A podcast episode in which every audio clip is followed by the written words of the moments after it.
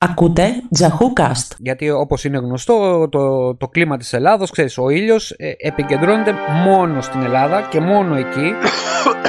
Έχουν πάρει φωτιά τα στούντιο του Τζαχούκαστ. όσοι είναι για μένα μέχρι 30-32 ε, και ακούσουν αυτό το podcast ε, και έχετε δυνατότητα να φύγετε, φύγετε χθες. Με τζα, με τζα. Τζαχούκαστ. Τζα ή τζαχού. Τζαχούκαστ. Τζα. Τζαχούκαστ. Ιχα.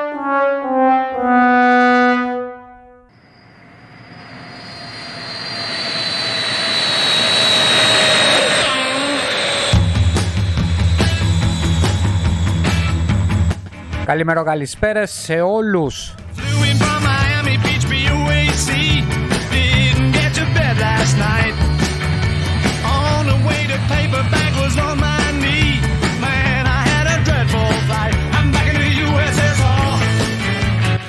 Και πάλι μαζί σας ο Ιταλός φυσικά με μια συνέντευξη... μπ- Τι να πω, τι να πω. Σωτήρης Κορώσης από την Αγγλία It's good to be back home. Leave it till tomorrow to unpack my case. Μας μιλάει για όλα και όχι μόνο για την Αγγλία, για τη Ρωσία, για όλα, για όλα. You don't know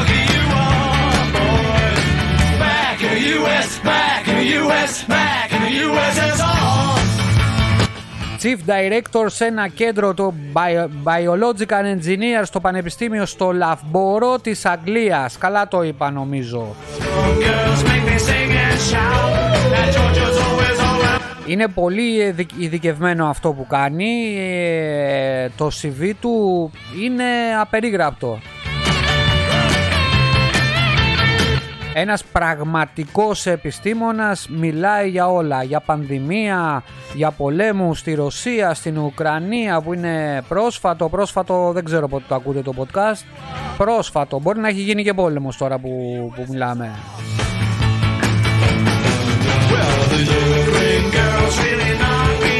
Πολλά λόγια είπαμε, προχωράμε να τον ακούσουμε. Σωτήρης Κορός στα μικρόφωνα από Αγγλία, σύνδεση τώρα.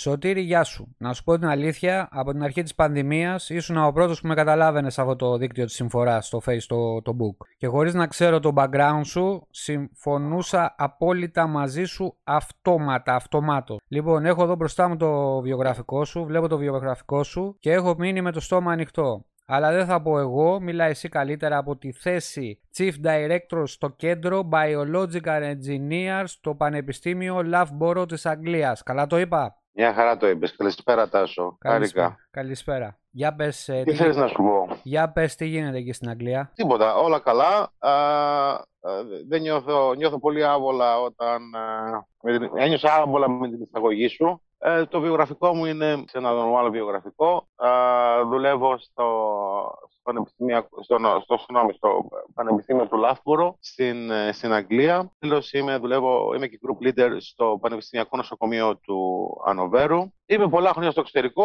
Είμαι από το 1991. Έκανα όλα μου τα πτυχία εδώ, το πρώτο πτυχίο, το master και το διδακτορικό. Α, μετά δούλεψα σαν λέκτορας στο Πανεπιστήμιο του Leeds, βασικά από το 2006. Δουλεύω, δουλεύω σαν λέκτορα, δούλευα σαν λέκτορα στο Πανεπιστήμιο του Leeds. Μετά πήρα τη, το, την προσωπική μου, το προσωπικό μου fellowship, μια χρη- προσωπική χρηματοδότηση, η οποία ουσιαστικά σε καταστεί ως ε, ανεξάρτητο ερευνητή. Και από τότε, από το 2006, ουσιαστικά είμαι ανεξάρτητος ερευνητής. Ε, Μέχρι το 2011 ήμουνα στο Leeds, το, μέχρι, μέχρι το 2012 μάλιστα. Το 2012 α, πήρα τη θέση του Διευθυντή Βιοετρικής Μηχανικής στην καρδιοχειρουργική κλινική του Πανεπιστημιακού Νοσοκομείου του Ανοβέρου, στην οποία είμαι ακόμα εκεί. Αλλά παράλληλα και από το 2018 πήρα την προσωπική μου ειδικότερα στο Πανεπιστήμιο του Λάφμπορο και από τότε μοιράζω τη ζωή μου μεταξύ Γερμανίας ε, και Αγγλίας, με, με ολίγη από Ελλάδα όσο μπορούμε, περισσότερο για την οικογένεια και για το παιδί, να πάρει και αυτό λίγο τη μυρωδιά της, ε, της πατρίδας του. Και μετά μου λες ότι δεν είναι εντυπωσιακό. Ε, α, τι άλλο, δε, τι άλλο, ε, τι άλλο μένει να, να κατακτήσεις. Για Το μίλησε... Νόμπελ. Καλά, εντάξει, ναι, οκ. Οκ. όχι, δεν Εντάξει. είμαι τόσο ψώνιο, Τάσο, όχι. Γιατί όχι; Ο κλάδος μας είναι, ο, ο, κλάδος, ο κλάδος μας είναι αρκετά εφαρμοσμένο για να, κατασ- ε, κα- ε, για να καταστήσει ποτέ δυνατό ένα Νόμπελ στην μηχανική. Δεν έχει υπάρξει Νόμπελ στη, στη μηχανική. Ε, να Πα- υπά- Α, όλα, όλα καλά. Να- Ευχαριστημένοι είμαστε από, από όλα μέχρι τώρα. Να υπάρξει τώρα, ρε φίλε. Λοιπόν, μίλησε λίγο για τη δουλειά σου, το αντικείμενο που ασχολείσαι και βιοπιο- ε, βιοπορίζεσαι, αλλά ε, κάντο λίγο έτσι απλό για τους ακροατές. Δηλαδή, εγώ από αυτά που είπες πριν Οκ, δεν μα- κατάλαβα μα- Χριστό. Οκ, οκ. Τότε, τότε ήταν, είμαι κακός δάσκαλος ε, όχι, τελικά, όχι. αφού δεν πέρασα το μήνυμα που ήθελα να περάσω. Θα Όχι. προσπαθήσω λοιπόν να πες μου. Ε, θέλω να μου πεις, ε, πάνω, η, η δουλειά σου είναι πάνω σε τι, στο πρακτικό τομέα; Γιατί ε, εγώ, εγώ το βλέπω αρκετά ε, εντυπωσιακό. Μόνο που βλέπω τη λέξη biological, βιολογικό. Σκέψου ότι το πρώτο μου πτυχίο ήταν ε, μηχανολογία. So, ε, οπότε κατά βάθος είμαι, εξ αρχής μάλλον είμαι ε, μηχανολόγος μηχανικός. Ναι. Εντάξει. Όπως ακριβώς έχεις τη μηχανή στο, στο αυτοκίνητο που την πας στο μηχανικό να στη φτιάξεις όποτε έχεις πρόβλημα, κάτι ανάλογο είμαστε κι εμείς, με τη διαφορά ότι η μηχανή μας είναι ο άνθρωπος. Ε, όπως μπορεί να χαλάσει μια μηχανή, φυσικά μπορεί να αρρωστήσει ένας άνθρωπος. Ε, ε, εκεί επεμβαίνουμε προσπαθώντας να δημιουργήσουμε καινούργιες θεραπείες βάση, ε, με βάσεις ε, ε, μηχανικής και φυσικά ιατρικής και βιολογίας, έτσι ώστε να φτιάξουμε κάτι, μια θεραπεία, να επανορθώσουμε αν θέλεις στη ζημιά που έχει δημιουργήσει η μια συγκεκριμένη πάθηση ε, που μπορεί να έχει κάποιος ασθενής. Έχεις, Επί ασχολη... αυτού- έχεις ασ- ασχοληθεί με γενετική; Όχι, με γενετι... ε, ε, ε, έτσι και έτσι. Δεν είμαι γενετιστής και ούτε θα υποκριθώ ότι είμαι γενε- γενετιστής, αλλά έχω δουλέψει με γενετι... ε, γενετικώς τροποποιημένα κύτταρα. Α, αλλά για να τελειώσω αυτό που έλεγα πριν, όσο αφορά στις μηχανές, το group μου, επι- η δουλειά στο group μου επικεντρώνεται σε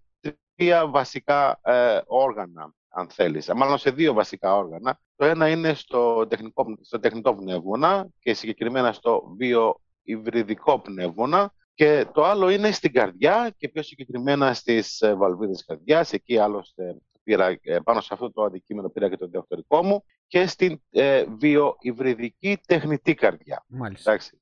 Τι είναι το, το βιοϊβριδικό; Υπάρχουν ε, ήδη ε, στην, ε, στη, ε, στο, α, στις κλινικές, στα, στα νοσοκομεία, υπάρχουν ήδη τόσο τεχνικοί, τεχνητοί πνεύμονες όσο και τεχνητές καρδιές. Το θέμα όμως είναι ότι επειδή αυτά, αυτά, αυτά, αυτά τα όργανα είναι φτιαγμένα από ε, υλικά όπως πολυμερή και, και μέταλλα, το αίμα α, όταν έρχεται σε επαφή με αυτά τα υλικά θρομβώνει. Ναι. Οπότε, στην περίπτωση τη- του τεχνητού πνεύμονα, α, ο τεχνητός πνεύμονας, μπο- ο τεχνητός πνεύμονας μπορεί να, α, να μείνει και να είναι ε, λειτουργήσιμος στον ασθενή. Πάντα μιλάμε extra corporeally, δηλαδή εκτός, έξω από το σώμα, συνδεδεμένος. Μμμ. Οπότε μπορεί να μείνει ο τεχνητός πνεύμονας σε λειτουργία και συνδεδεμένος με τον ασθενή μέχρι 4 με 6 εβδομάδες. Και αυτό γιατί επειδή το αίμα έρχεται πάνω, έρχεται σε επαφή με τα τεχνητά υλικά πνεύμονα, αυτού του τεχνητού πνεύμονα θρομβώνει.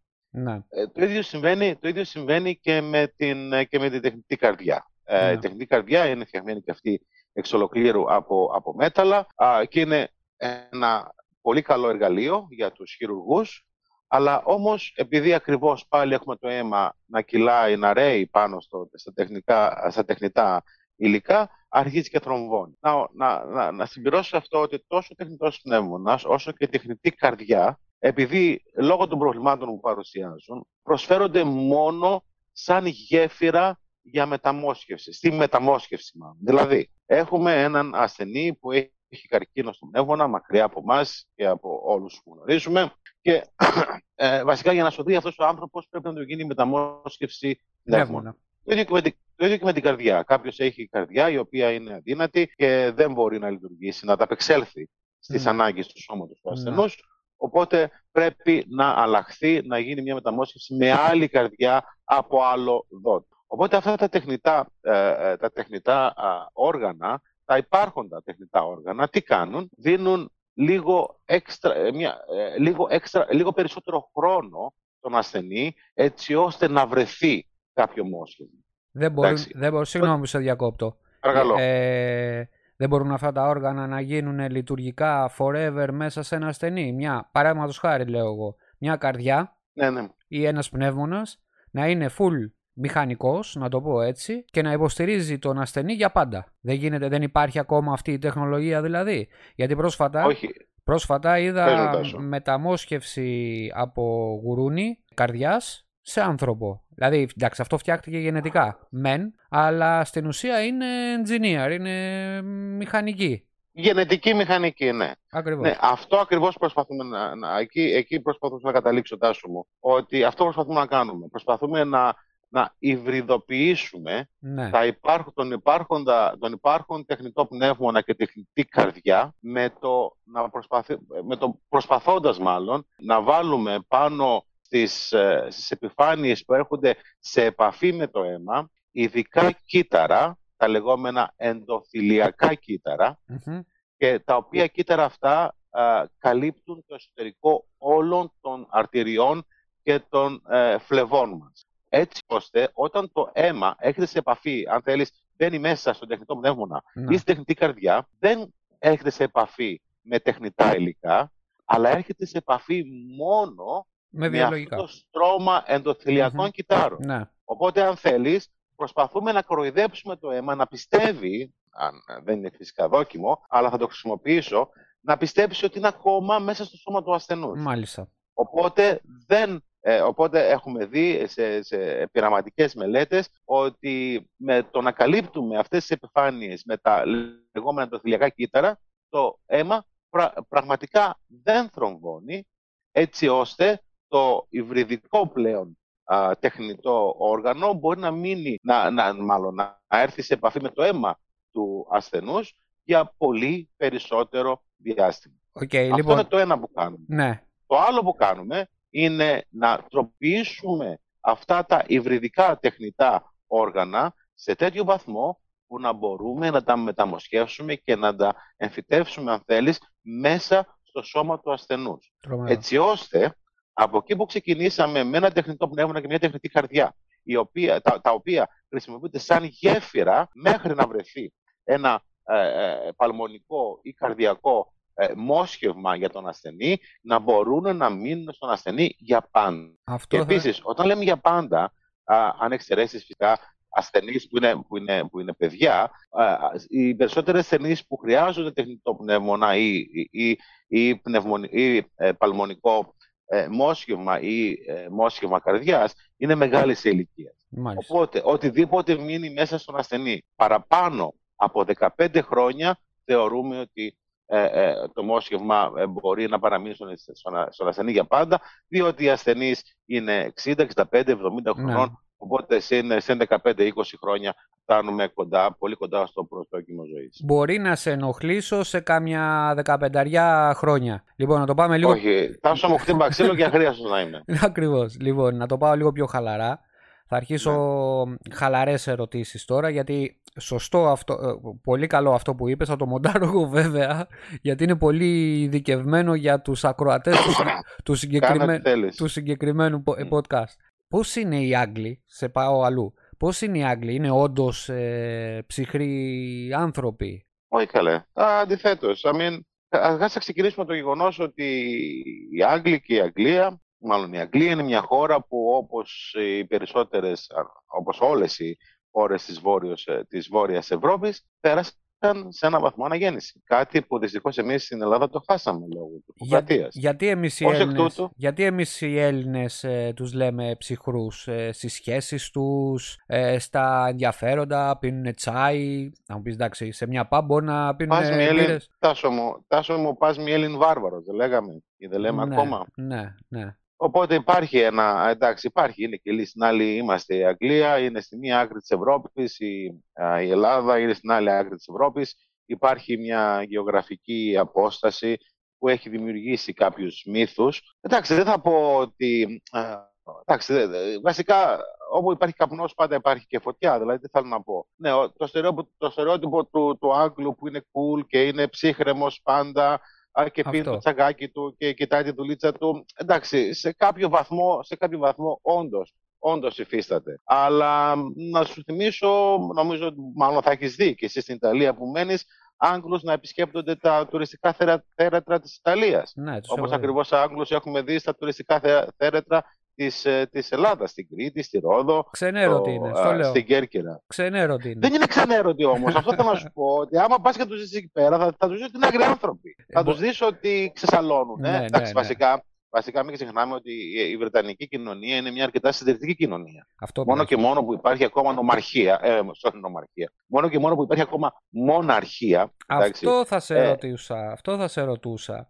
Οι Άγγλοι, εντάξει, που δίνουν περισσο... ε, ε, δίνουνε βάρος στην βασιλεία, μοναρχία, παύλα, σλάς, μοναρχία ή είναι ε, απλά το έχουν σαν, ε, πώς να το πω, περηφάνεια, γιατί είναι από τις λίγες χώρες που έχουν μείνει με βασιλιά.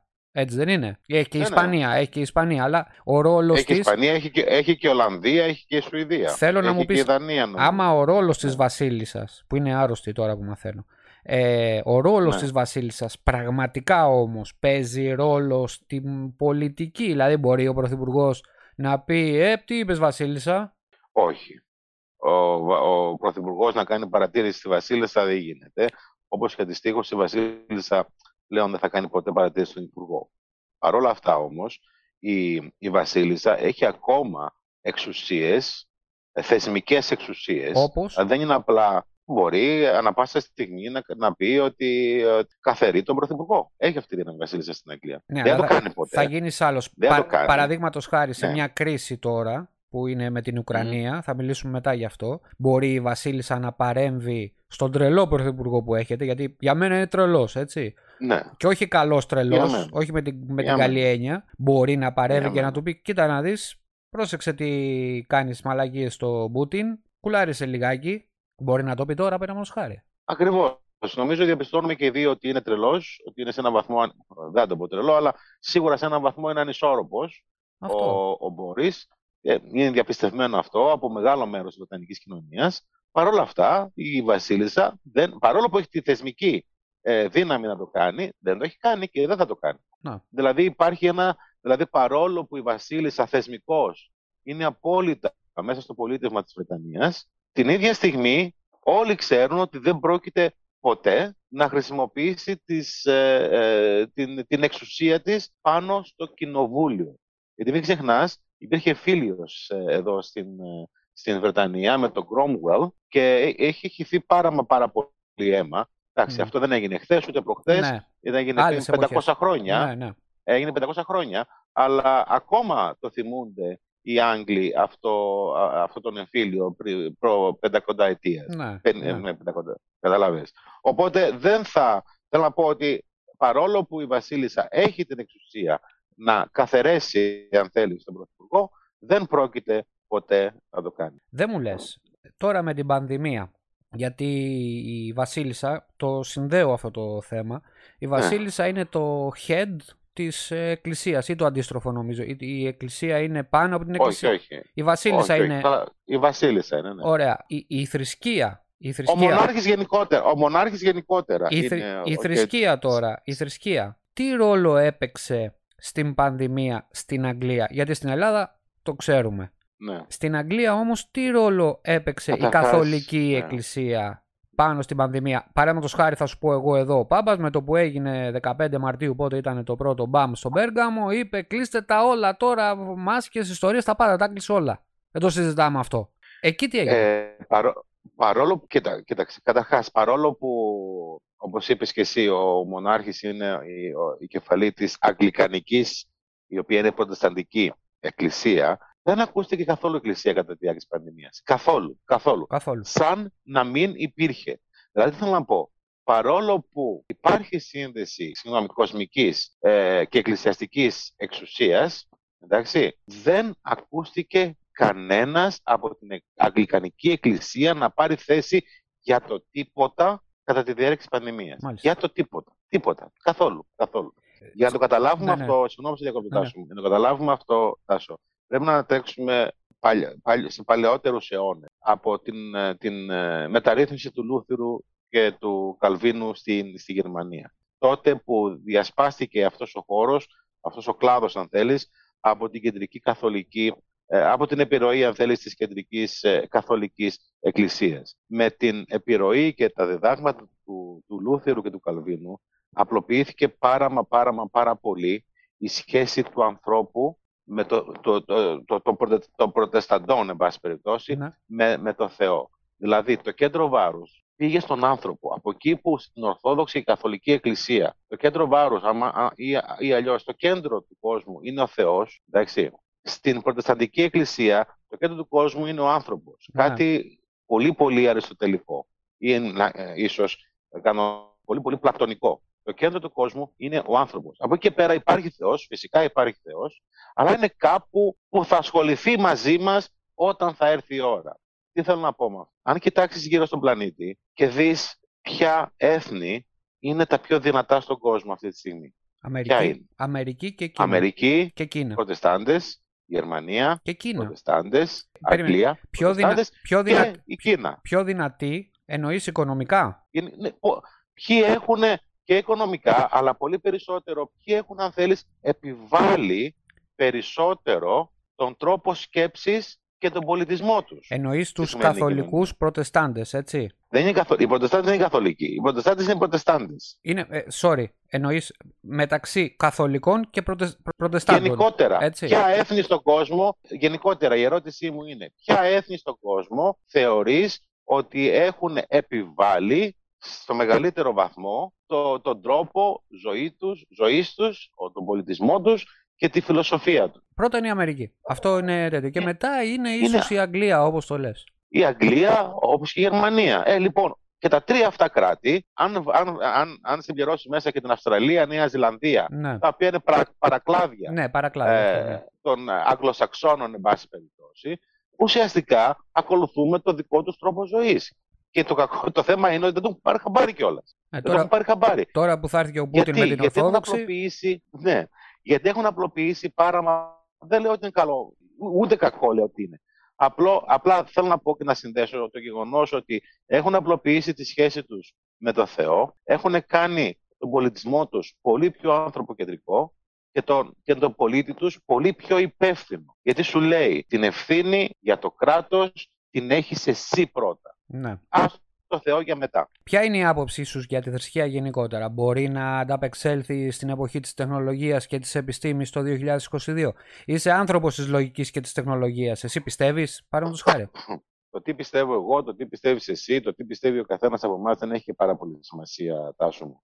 Αυτό που όμως έχει σημασία είναι ότι, α, δεν ξέρω, νομίζω ότι έχουμε κάνει στο παρελθόν μια, παρεμφε- μια σχετική κουβέντα. Αν κάποιος, ε, θα το πω πολύ πολύ απλά όπως το νιώθω εγώ, αν κάποιος θεωρεί ότι υπάρχει θέση στη ζωή του για το Θεό, ότι υπάρχει Θεός που διέπει τη ζωή του. Αν κάποιος έχει φτάσει σε ένα σημείο εξέλιξης, ας το πούμε και έτσι, εξέλιξης που δεν χρειάζεται το Θεό ή έναν Θεό για να του πει τι είναι καλό, τι είναι κακό, τι είναι δεξιό, τι, δεν είναι, τι είναι α- ε, αριστερό. Αν δεν το χρειάζεται, τότε δεν, χρ- δεν υπάρχει κανένας Θεός που να διέπει τη ζωή του. Θε, θα Αυτό σε προσπαθώ να διακόψω πω. όμως, σε δια- θα σε Παρακαλώ. Ναι. διακόψω σε αυτό που λες, γιατί μερικοί άνθρωποι δεν έχουν ούτε τη γνώση που έχουμε εμείς οι δύο ή κάποιον ε, άλλον αντίστοιχον, ούτε τίποτα. Δηλαδή είδες η πίστη που έφερε το ανθρώπινο είδος, για παράδειγμα στην πανδημία, και όχι μόνο. Απλά αυτή την περίοδο βγήκε σαν, ε, βγήκε έξω, ε, φανερώθηκε για μένα. Εγώ αυτό που θέλω να σε ρωτήσω είναι, παράδειγματο χάρη, εγώ που είμαι της τεχνολογίας, εντάξει, Μμμ. δεν μπορώ να συνδέσω την τεχνολογία με τον ε, Θεό. Για παράδειγμα, αν θα έχω κάποιο πρόβλημα, δεν θα πάω σε κάποιον πνευματικό που θα με οδηγήσει στο Θείο, στο Θεό, με ωμέγα, με όμικρον, όπως θέλεις πάρτο. Κατάλαβες τι θέλω να σου πω. Θα πάω Ναι, σε ναι, ένα ναι. γιατρό. Θα πάω σε ένα γιατρό. Μμμ.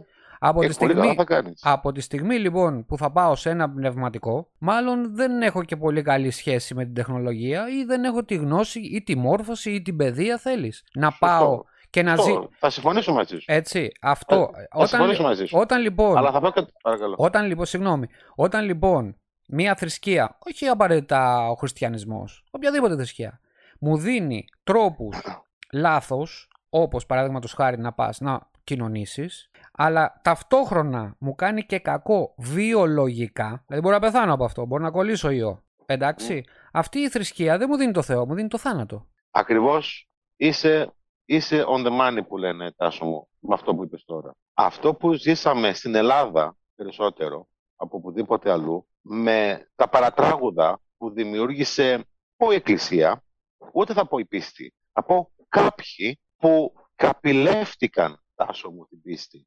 Ναι, αλλά αυτή είναι μέσα στη Η θρησκεία. θρησκεία, Η η, θρη- θρησκεία. η θρησκεία, η θρησκεία. Κοίταξε, εγώ πήγα κατηχητικό, Τάσο μου, μέχρι τα 18 μου πήγα κατηχητικό. Στον Άγιο Δημήτριο, στα Μέγαρα, Μμμ. πήγα κατηχητικό. Δηλαδή, στα- στο τέλος της κατηχητικής μου, αν είναι δόκιμο αυτό, καριέρας, ήμουνα κιόλας και, και κατηχητής των παιδιών. Ναι. Τι θέλω να πω; Μάθαμε, το πρώτο πράγμα που μάθαμε στο κατηχητικό, με τον, με τον πατέρα α, Δημήτριο, στον Άγιο Δημήτρη στο, στα Μέγαρα, Αχα. ήταν προσέχτε το σώμα σας. Πρώτα και κύρια. Πριν, πριν το Θεό πρέπει να προσέχεις το σώμα σου, γιατί το σώμα σου είναι ο ναός του Θεού. Χρειάζεται. Ποτέ δεν μας είπε, Αυ- Περίμενε, περίμενε. ποτέ δεν μας είπε ο πνευματικός μας, ότι αφήστε το σώμα σας στα χέρια του Θεού. Αυτό, Παρακαλώ. αυτό, εντάξει, δεν χρειάζεται να, ε, να είναι κάτι της θρησκείας. Δηλαδή, άμα στο έλεγε κάποιος άθος, θα είχε κάποια διαφορά. Γιατί στο όνομα κάποιου θεού ή προφήτη, Όχι, δεν θα έχει ε, ε, δηλαδή, διαφορά. δηλαδή Αυτό που σκέψου, προσπαθώ να σου πω εγώ είναι αυτό ότι που σου λέω η είναι θ- ότι η δεν κεντρική χρειάζονται οι θρησκεία- θρησκείες. Οι θρησκείες δεν Ναι. χρειάζονται, οι άνθρωποι χρειάζονται. Αυτό που είπες και εσύ, Θα σου απαντήσω και σε ανθρωποκεντρισμός. αυτό. Ναι. Θα σου απαντήσω και αυτό. Θα σου απαντήσω και αυτό. Αλλά αυτό που προσπαθώ να εξηγήσω είναι ότι η κεντρική θρησκεία, ο χριστιανισμός, όλες οι θρησκείες, όχι μόνο ο χριστιανισμός, Ναι. αλλά ας μιλήσουμε για την Ορθοδοξία που είναι πιο κοντά σε εμάς. Δεν ήταν αυτοί που ήταν το τζιχαντιστικό πνεύμα στην Ελλάδα, που ήταν κατά των εμβολίων, κατά της μάσκας. Συγγνώμη, Αυτό είναι παραποίηση όχι, της κεντρικής θρησκείας δεν συμφωνώ από αυτό. κάποιους, Δεν συμφωνώ σε από αυτό. κάποιους. Δεν συμφωνώ Περίμενε, σε αυτό περίμενε. που λες. Γιατί δεν συμφωνείς; Γιατί από παλιά η θρησκεία, η συγκεκριμένη θρησκεία, η ορθόδοξη θρησκεία Μμμ. και συγκεκριμένα του Κωνσταντίνου, από, τη, από το Βυζάντιο εννοώ, η Ωραία, συγκεκριμένη, η συγκεκριμένη Κωνσταντίνο, επειδή ο Κωνσταντίνος τη θέσπισε ως, ε- ως επίσημη, δεν πάμε να είναι του Κωνσταντίνου. όχι, ε, ε, εννοώ για να καταλάβεις την εποχή εννοώ, όχι του Κωνσταντίνου, εντάξει. Α, οκ. Α, Λοιπόν, επί από, Κωνσταντίνου, από μάλιστα. αυτήν την εποχή και μετά, όταν θέσπισε το χριστιανισμό στο,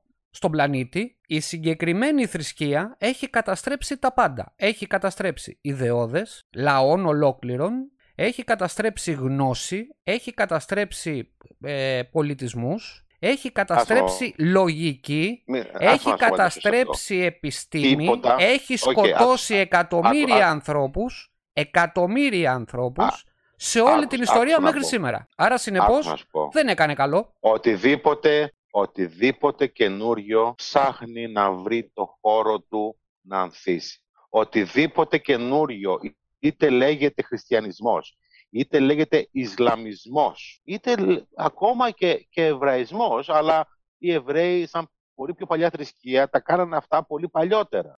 Είτε λέγεται κομμουνισμός. Οτιδήποτε καινούριο ψάχνει να βρει χώρο, ζωτικό χώρο να ανθίσει. Συμφωνούμε αυ- σε αυτό. Γι' αυτό και είδες αυτήν εν μέρη, εν μέρη καταστροφή του αρχαίου, του ας πούμε αρχαίου ελληνικού πολιτισμού από τους χριστιανούς. Μην Όχι εν- ξεχνάς όμως, Όχι εν μέρη. μην ξεχνάς όμως ότι εκεί που ο χριστιανισμός σαν μια καινούργια θρησκεία κατάστρεψε για να, φτιάξει, για να φτιάξει το δικό της χώρο, παράλληλα διέσωσε κιόλας. Ε, είναι να γράψω ένα μάθημα για τα παιδάκια του ελληνικού σχολείου εδώ στην, ε, στο Ανόβερο. Και είχα έτσι, χωρίς να το πολύ σκεφτώ, είχα μια ιδέα να γράψω για, τον, για την, την, ε, την επιρροή των ελληνικών ως γλώσσα στις μοντέρνες επιστήμες. Μάλλον στις επιστήμες διαχρονικά με, κατε, και κατ' επέκταση στις, θρησκεί- στις, ε, στις επιστήμες ε, της σημερινής εποχής. Και κοίταξα και έψαχα και βρήκα. Και προς μεγάλη μου έκπληξη τα, τάσο, πραγματικά μεγάλη έκπληξη. Γιατί δεν τα ήξερα, δεν τα, μου τα είχε- δεν- ούτε μου τα είχε μάθει κανένας, ούτε ποτέ το είχα πονηρευτεί. Και εγώ αν θέλεις σε έναν βαθμό ήμουνα σε αυτό ότι ο χριστιανισμός κατέστρεψε την αρχαία ελληνική φιλοσοφία, διανόηση, πολιτισμό κτλ. κτλ. Υπήρχαν πολλοί, πολλοί τάσο, πατέρες της Εκκλησίας που βασικά βοήθησαν να κρατηθεί, να μεταφερθεί το αρχαίο πνεύμα, αρχαία, η, ε, μέρ- μέ- μέρος της αρχαίας γραμματείας στο Βυζάντιο και στη μετέπειτα ε, εποχή μας μέχρι, τα- μέχρι σήμερα. Σε αυτό Τι δεν θέλω να αντιλέγω. Σε αυτό δεν αντιλέγω. Τι θέλω να πω. Ότι ναι, καταλαβαίνω αυτό που λες και συμφωνώ. Οτιδήποτε καινούριο προσπαθεί να βρει το ζωτικό του χώρο, όπως ο Πούτιν. Και ο Πούτιν ζωτικό χώρο ψάχνει να βρει. Ακριβώς. Δεν τον δικαιολογώ, τον καταδικάζω, αλλά και ο Πούτιν αυτό πάει, αυτό πάει να κάνει. Τελικά είμαστε με Ότι την οτιδήποτε Ουκρανία. καινούριο ψάχνει να βρει το ζωτικό του χώρο να αναπνεύσει, να ανθίσει όπως αυτό νομίζει ότι θα ανθίσει. Ε, δεν είναι ευρέως γνωστό ότι και η Ορθόδοξη Εκκλησία και η Καθολική Εκκλησία, παρόλο τους διωγμούς, παρόλο την πειρά, παρόλο όλα αυτά τα πολύ άσχημα που έκανε και κατά επιστημόνων, εντάξει, παράλληλα και χωρίς να το πολυφανερώνει κιόλας αν θέλεις, βοήθησε και τις επιστήμες. Αλλά αυτό που θέλω να σου πω, Τάσο μου, θέλω να σου πω αυτό το πράγμα. Αν κάποιος βρετάσου με το που κάνει το σταυρό του, του δίνει δύναμη να σηκωθεί από το κρεβάτι, ποιοι είμαστε εσύ και εγώ να του πούμε ότι κάνει λάθος βρετάσου. Επιστήμονες. Αυτοί είμαστε. Ο, ο- ποια επιστήμη, ποια επιστήμη θα του πει το άλλο, κάνε κάτι, ο- θα του δώσει το- τη, τη μαγική συνταγή, να αντικαταστήσει, αν έχει ανάγκη, να κάνει το σταυρό του.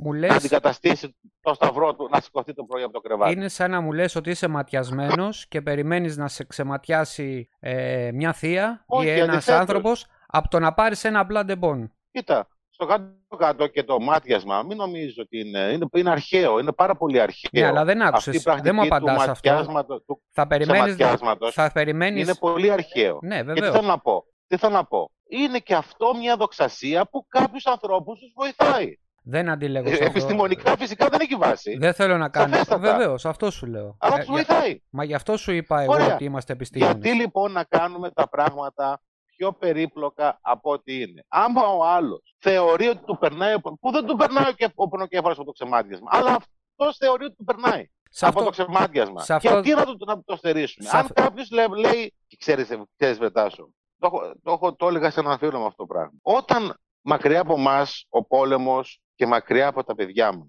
Αλλά να σου πω κάτι. Όταν το παιδί σου, το παιδί μου θα πω εγώ, αναγκαστεί και πάει στο μέτωπο να πολεμήσει στην πρώτη γραμμή. Εγώ, σαν γονιός Βρετάσου, τι μπορώ να κάνω; Τίποτα. ναι, θα έχεις δίκιο. κάνω όμως το σταυρό μου Βρετάσο. Γιατί; Δεν περιμένω το Θεό να σώσει το παιδί μου. Μας έχουμε φοβηθεί. Μην τυχόν γίνει πόλεμος που αν γίνει πόλεμος δεν θα πάρει το όπλο ο γιος σου, ο γιος κάποιου να πάει στον πόλεμο. Ο πόλεμος πλέον δεν γίνεται έτσι. Έχουμε ήδη πόλεμο βασικά και εκεί πέρα είναι το κουφό για να ελαφρύνουμε λίγο και την ε, συζήτηση γιατί σε βλέπω λίγο πιεσμένο όσο αφορά το φόβο σου όπως όλοι μας. Ε, για όχι, να- Τάσο. για να μην όχι, γίνει όχι, πόλεμος. όχι, όχι. Θα σου πω μόνο κάτι. Θα- Θα σου πω μόνο Ναι. κάτι που το έχω πει σε άλλο podcast. Ε, θα το ξανακούσεις, αλλά θα το πω κάπως ίδια θα το πω για να το καταλάβεις. Πες μου. Αν εγώ έχω κάποιο πρόβλημα υγείας και πάω στο γιατρό, Μμμ. ο γιατρός μου πει ότι είμαι στο τελικό στάδιο καρκίνου, χτύπα ξύλο. Εντάξει, και δεν μπορεί να. Ναι. σ- και σηκώνει τα χέρια ψηλά, γιατί δεν πάει άλλο η Μμμ. επιστήμη. Δεν έχει τη γνώση Ναι. η επιστήμη να πάει. Μπορεί να πάει, αλλά ακόμα δεν έχουμε τη γνώση. Πεθαίνει αυτός, Μμμ. εγώ πεθαίνω, Ναι. εντάξει, και Μμ. λένε η κοινωνία. Α, ήθελε να τον πάρει ο Θεός. Πάλι εγώ είμαι στο τελικό στάδιο. Πάω στο γιατρό. Αυτός βρίσκει ένα κόλπο και λέει: «Οπ, εδώ όγκος. Πάμε, αφαίρεση. Χαίρετε, γεια. Τσακ. Έγινα καλά. Μμμ. Λένε. Ναι. Ο Θεός παρακαλώ. τον έσωσε. Λοιπόν. Η ίδια κατάσταση. Ε, Πρόσεξε λοιπόν. ναι, καταλαβαίνω. Εγώ αυτό που καταλαβαίνω. θέλω να Α, σου πω είναι όσο και φορές Ναι. να κάνεις το σταυρό σου για σένα, το καταλαβαίνω αυτό που λες, για σένα θα κάνεις το σταυρό σου, για να νιώσεις εσύ ψυχικά καλά. μπράβο. Θα Α, μπορούσες να πάρεις ένα λεξοτανίλ, να σου το πω έτσι. Το κάνω λίγο, να ελαφρύνω λίγο τη συζήτηση. Εντάξει, για να, ε, για, υπάρχουν δηλαδή επιστημονικά, ε, ε, ε, επιστημονικές λύσεις για να μπορείς εσύ να Το καλμάρεις λεξοτανίλ δεν είναι σαν επιστημονική άνθρωπος. λύση. Είναι. Το λεξοτανίλ θα το πάρεις, θα το, το πάρεις σαν ναρκωτικό. είναι για να μην αυτοκτονήσεις. Υπάρχει Για, ας πούμε... θα, θα το πάρεις σαν ναρκωτικό θα το πάρεις. Ναι, αλλά δεν είναι, είναι- θεραπευτικό το λεξοτανίλ. Ε, Στην ουσία μου λες, ότι, ε, μου λες ότι και η θρησκεία είναι ναρκωτικό, ένα όπιο του λαού. Α, λοιπόν, θα φτάσω και σε αυτό. Να σου πω κάτι. Όταν μιλάς για τον πόλεμο, δεν έχει κανένα φόβο, για- φόβο για τον πόλεμο. Το παιδί μου δεν θα πάει να πολεμήσει. Εντάξει. Ε, θα πάω εγώ να περασπιστώ στην Ελλάδα το παιδί μου δεν θα πάνε πολύ. Εγώ δεν θα Εντάξει, πάω. δεν να φοβάμαι τον ξέρεις. πόλεμο. Θα Εγώ το μπορούσα φοβάμαι. κάλλιστα να χρησιμοποιήσω, ένα- θα μπορούσα κάλλιστα να χρησιμοποιήσω το παράδειγμα του καρκίνου που χρησιμοποιήσεις και εσύ. Όταν φτάνει κάτι, ένας δικός σου, ο εαυτός σου, άστον τον εαυτός σου που έχει καρκίνο, τάσο μου. Ένα άνθρωπο, ένας άνθρωπος κοντά σου, ένα αγαπημένο σου πρόσωπο Ναι, ναι, να έχει ναι, ναι, καρκίνο ναι. και είναι σε τελικό στάδιο, τι κάνεις. Εντάξει, άκουσα να δω. Το Οι δέχεσαι. θρησκείες τάσο μου, οι θρησκείες τάσο μου, όλες οι θρησκείες δεν φτιάχτηκαν, όπως λέμε στα μέγαρα, κουτουρού κουβέντα. Ναι. Εντάξει, δεν φτιάχτηκαν έτσι επειδή κάποιος μάσαγε κάτι, μια πυθία, μάσαγε δύο φύλλα και λέει ας, κα- ας φτιάξουμε μια θρησκεία. Η θρησκεία γεννήθηκε από μια βαθιά ανάγκη του ανθρώπου να αυτοπροσδιοριστεί. Αυτοπροσδιοριστεί. Να προσδιορίσει τον εαυτό του. Και δεν ξέρω αν ξέρεις μα- μαθηματικά καθόλου. Φαντάζομαι ότι ξέρεις. Προγραμματιστής όντας- είμαι. όντως, ε, ε, Προγραμματιστής όντως είμαι. ε, με, τα- με το IT, εντάξει, για, να- χρειαζόμαστε πάντα ένα, ένα frame of reference, μία, ε, ένα, ένα άξονα συντεταγμένο, Ναι, βάσει του οποίου ορίζουμε το σύμπαν, το οτιδήποτε. ναι. Έτσι λοιπόν και ο άνθρωπος χρειαζόταν ένα frame of reference. Γι' αυτό έφτιαξε την οποιαδήποτε θρησκεία. Ναι, αλλά αυτό έχει Για καμπύλη προς τα να κάτω πλέον. αυτοπροσδιοριστεί στο χώρο και στο χρόνο. Τώρα όμως Πράγματι, στην, πράγματι. στη η- σημερινή εποχή έχει καμπύλη προς σοφία, τα η κάτω. κοινωνία, η επιστήμη, η κοινωνία, όντως φθήνει η αυτή η ανάγκη του ανθρώπου για αυτοπροσδιορισμό διαμέσου μιας θρησκείας, όντως φθήνει. Αλλά, το, αλλά όπως ακριβώς οι Ισλαμιστές δεν είναι στον ίδιο αιώνα όντας φτιαγμένη η θρησκεία τους 622 χρόνια μετά το Χριστό, όπως οι Ισλαμιστές λοιπόν δεν είναι στον ίδιο αιώνα με τους χριστιανούς, εντάξει, έτσι ακριβώς και ας πούμε όλοι οι χριστιανοί δεν είναι ακόμα έτοιμοι να κάνουν αυτό το βήμα το κενό κατά μία έννοια. Δηλαδή να αφήσουν το frame of reference, το, το σύστημα συντεταγμένων που ξέρουν και να πάνε σε ένα άλλο σύστημα συντεταγμένων. Οπότε, κάποιος που το έχει καταφέρει, μπράβο του και σε έναν βαθμό μαγιά του. Αλλά δεν μπορούμε όμως να καταδικάζουμε και αυτούς που ακόμα δεν το έχουν καταφέρει. Είναι Φυσικά, κατανοητό. Είναι για κατανοητό. όλους, φυσικά για όλους, μακριά, η θρησκοληψία. Άλλο η θρησκεία, άλλο η θρησκοληψία. Δεν μπορείς να το έχεις Μακριά και από όλους η θρησκοληψία που ήταν αυτό που, είδα, αυτό που είδαμε στην πανδημία στην Ελλάδα ως παραποίηση της θρησκείας και επιτιδευμένο φυσικά και από διάφορους που θέλανε να εκμεταλλευτούν και είδαμε αυτά που είδαμε τώρα. Δεν μπορεί να υπάρχει το ένα χωρίς το άλλο. Θα υπάρχει θρησκοληπτή- θρησκοληψία, συγγνώμη, αν υπάρχει θρησκεία. Λοιπόν, α, να μην το αναλύσουμε άλλο το, το θέμα. Όπως θα Πήρα την υπάρχουν άποψή και σου. άνθρωποι, όπως θα υπάρχουν και τάσο μου και άνθρωποι ταυτόχρονα, χρειάζονται τη θρησκεία και άλλοι άνθρωποι που δεν χρειάζονται τη θρησκεία. Όπως ακριβώς δεν μπορούμε να φτάσουμε στα άκρα και να εκτελέσουμε αυτούς που πιστεύουν κάπου, όπως και αυτοί που πιστεύουν κάπου δεν μπορούν να εκτελέσουν τους υπόλοιπους από εμάς. Δεν χρειάζεται να τους Εντάξει. εκτελέσουμε. Μπορούμε να τους δώσουμε ψυχοφάρμακα. Πώς το λένε, οι- όταν είσαι άλλο να είσαι ξύπνιος ψη- ε, σωματικά και άλλο να είσαι κοιμισμένος σωματικά. Αν είσαι κοιμισμένος σωματικά, δεν πρόκειται ποτέ να ξυπνήσεις ψυχικά και πνευματικά. Πες μου τώρα, με τη σημερινή Ναι. κατάσταση που υπάρχει στην Ελλάδα, σε όλα αυτά, και όπως φαίνεται θα πάρει πολλά χρόνια να ανακάμψει, θα γύριζες στην Ελλάδα, έχεις σκέψεις γι' αυτό; Ε, τάσο μου, κοίτα, μέχρι και πριν, ε, ε, πότε, το, λίγο πριν πάρω την έδρα μου εδώ στο Πανεπιστήμιο του Λάφμπορο, έκανα μια κρούση για Ελλάδα. Νομίζω ότι καταλαβαίνεις γιατί δεν έκατσε η φάση στην Ελλάδα. Όχι, δεν το Εντάξει, δεν θέλω να καταλαβαίνω. πω στο Ε, δεν μπόρεσες να βρεις δουλειά, να το πούμε έτσι απλά; Όχι, είχε ανοίξει, είχε ανοίξει θέση για ένα συγκεκριμένο άνθρωπο και εγώ, πήγα- επειδή ήταν, ε, αφού ήταν απολύτως νόμιμο να συμμετάσχω και εγώ, να συμμετέχω, συγγνώμη, να συμμετέχω και εγώ στην, ε, στην επιλογή, να, να μπορώ να κάνω και εγώ αίτηση για τη συγκεκριμένη θέση, εντάξει, Μμμ. η θέση ήταν ανοιγμένη για ένα συγκεκριμένο άτομο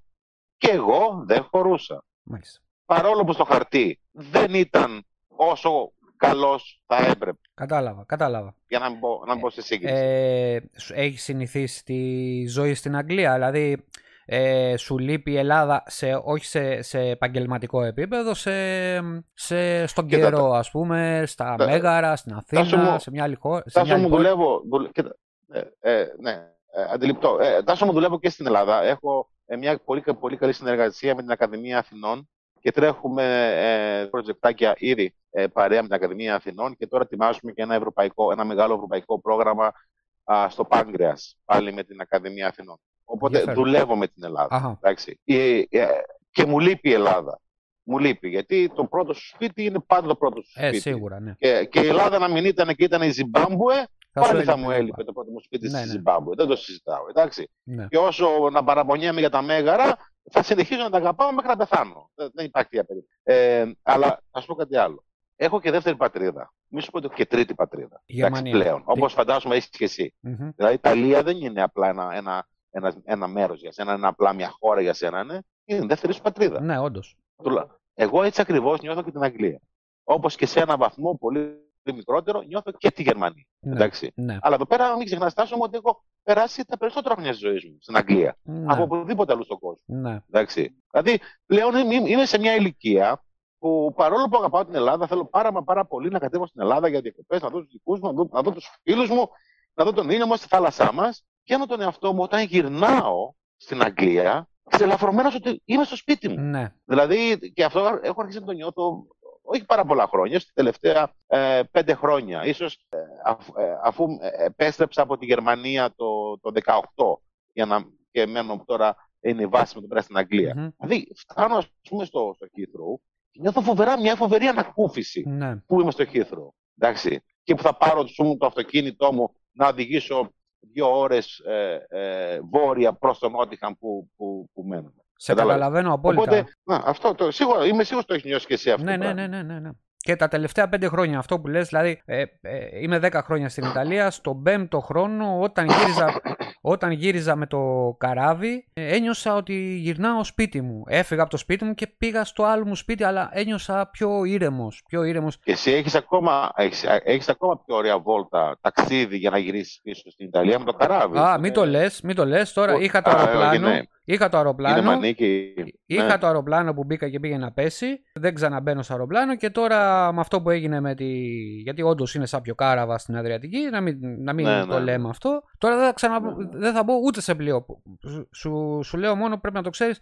Ε, 21 μήνες σε πολεμικό πλοίο ήταν, ήμουνα, έτσι. Ε, αλλά θέλω να σου πω Ναι. τώρα, από πάνω θα έρθω με το αυτοκίνητο. Ή δεν θα έρθω καθόλου, άσο δεν θέλω. Λοιπόν, να σε ρωτήσω. Έλα, υπερ, υπερβάλλεις τώρα και εσύ. Τα Όχι, πάντα δεν όλα υπερβάλλω. τα πάρω πια. Είμαι των άκρων γι' αυτό. Λοιπόν, ε, Αμάν.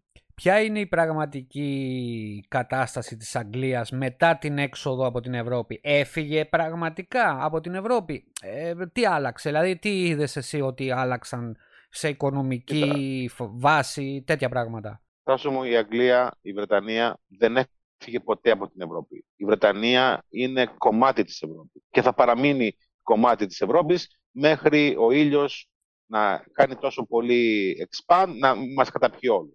Εσύ με, Είναι τι, μέρος της Ευρώπης. με, με τι κάνεις πληρωμή, Εντάξει. με λίρα ή με ευρώ; Εκεί που Α, είσαι τώρα. Ανέκαθεν, ανέκαθεν με λίρα, δεν άλλαξε ποτέ αυτό. Άρα δεν είχε... δεν ήταν- Ανέκαθεν με λίρα, ανέκαθεν με λίρα. Μάλιστα. Κοίτα, τώρα τα διαδικαστικά έχουν αλλάξει. λίγο. Εντάξει, τώρα τρώμε πιο πολλές ουρέ όταν, ε, στα, στα αεροδρόμια για να περάσουμε από τον έλεγχο. Εντάξει, γιατί τώρα βλέ- βλέπεις Ναι. ο έλεγχος τώρα δεν είναι αυτόματα, ε, γίνεται πιο, εν, πιο ενδελεχής έλεγχος Ναι. των διαβατηρίων. Μμμ. Προσπαθούμε να στείλουμε δέματα ε, στην, ε, στην Ελλάδα, ας πούμε, που έστειλα δέμα σε κάτι, σε κάτι φίλους για Χριστούγεννα. Το έστειλα ε, 26 Δεκεμβρίου και το πήρανε πριν 10 μέρες. Φλεβάρι δηλαδή. Ουμπου. Εντάξει. Μετά έχουμε πρόβλημα στο εργαστήριο, έχουμε πρόβλημα με τα αναλώσιμα. Εκεί που τα αναλώσιμα ήταν, ήταν θέμα ημερών, δύο, τριών ημερών, τώρα μπορεί να περάσουν και δύο και τρεις μήνες Ουμπου. να, να έρθουν τα αναλώσιμα στο εργαστήριό μου. Εντάξει. Επίσης, υπάρχει, υπάρχουν έλλειψη, ε, ε, υπάρχει έλλειψη ε, εργατών. Δεν υπάρχουν εργάτες. Ανεδίκευτοι. Τούτου δεν έχουμε ανθρώπους στα χωράφια εδώ στην Αγγλία να μαζέψουν τη, το, το καρπό, τη σοδιά, τα, τα λαχανικά κτλ. Ναι. Δεν έχουμε φορτηγατζίδες, οπότε παρόλο που δεν ξέρω, μάλλον θα άκουσες ότι είχαμε μια, μια, μια ψηλοκρίση με τα καύσιμα Ναι. ε, κοντα- λίγο πριν τα Χριστούγεννα. Ναι, το θυμάμαι, το νομίζω, θυμάμαι, ναι, ναι. Επειδή ακριβώς δεν είχαμε αρκετούς φορτηγατζίδες να μεταφέρουν τα λικέδε, να μεταφέρουν τα καύσιμα. Ναι, υπήρχαν απεργίες Έτσι, τότε που ήταν. να Διευθετήθηκε αυτό. Αλλά ακόμα βλέπουμε κάθε λίγο και λιγάκι στο σούπερ μάρκετ, μία μέρα που θα πάμε, μία εβδομάδα που θα πάμε, θα λείπουν ε, ένα συγκεκριμένο προϊόν που δεν έλειπε ποτέ τίποτα από την Αγγλία. κάνουν. Ακόμα, Την ε. άλλη εβδομάδα θα λείπει ένα άλλο προϊόν. Κατάλαβες; Μάλιστα. Και ούτω καθεξής. Σε γενικές γραμμές δεν έχουν αλλάξει πολλά. Α, επίσης, ήταν να, εμείς σαν ακαδημαϊκοί εδώ στην Αγγλία, ήταν να, να μην έχουμε πρόσβαση στα ευρωπαϊκά κονδύλια, τα ερευνητικά, Μμμ. αλλά τελικά μας δώσανε. Έχουμε, έχουν, ε, συμφώνησαν ο, ο Ξάφων Μπούμπουρας, ο Μπόρις, συμφώνησε με τους Ευρωπαίους και τώρα έχουμε και στα ευρωπαϊκά κονδύλια access. Πάλι Σε καλά. γενικές γραμμές δεν έχουν αλλάξει πολλά, πάρα πολλά πράγματα. Εκτός από αυτά τα διαδικαστικά που σου είπα. Μάλιστα. Πώς βλέπεις τώρα τα πράγματα με την Ουκρανία; Τίποτα.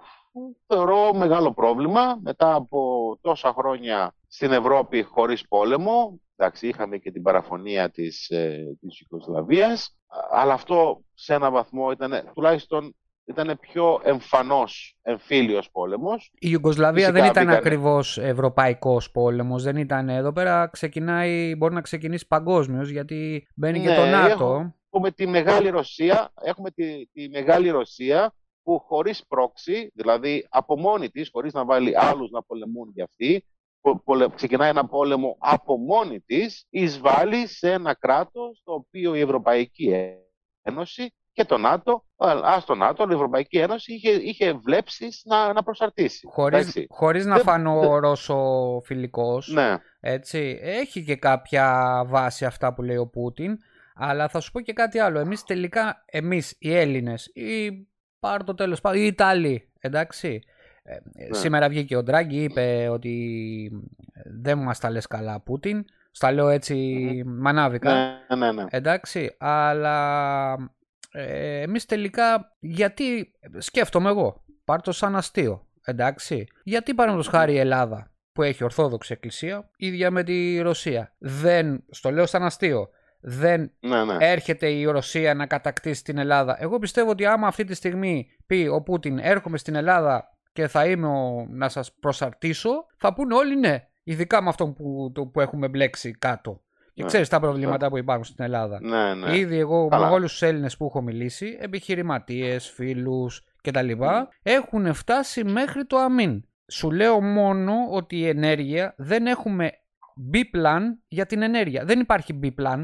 Plan B τέλος για την Ελλάδα. Δεν ξέρουμε τι θα γίνει. Μιλάμε τώρα για ενέργεια που είναι κάτι πολύ σημαντικό για μια χώρα. Που αυτό το πράγμα το Ε, έχει φυσικά. λύσει για 10 χρόνια. Εμείς δεν το έχουμε λύσει ούτε για τον επόμενο μήνα. Ε, ναι, είμαστε σε μια δύσκολη κατάσταση. Αλλά αυτό που θέλω να πω για τον Πούτιν, τώρα δεν νομίζω ότι ο Πούτιν σαν, και, σε- και σαν ε, ε, στέλεχος της, ε, της KGB να έχει στο μυαλό του έστω και στο ελάχιστο την Ορθόδοξη, το ομόθρησκο Αυτό μεταξύ Ρωσίας και, και, και Ελλάδας. Το έχει πει ο Αλλά- Παΐσιος. Φυσικά το πρόβλημα, φυσικά δεν έχει δίκιο ο, Που- ο, ο Πούτιν, Τάσο μου, γιατί δημιουργεί ε, προηγούμενο.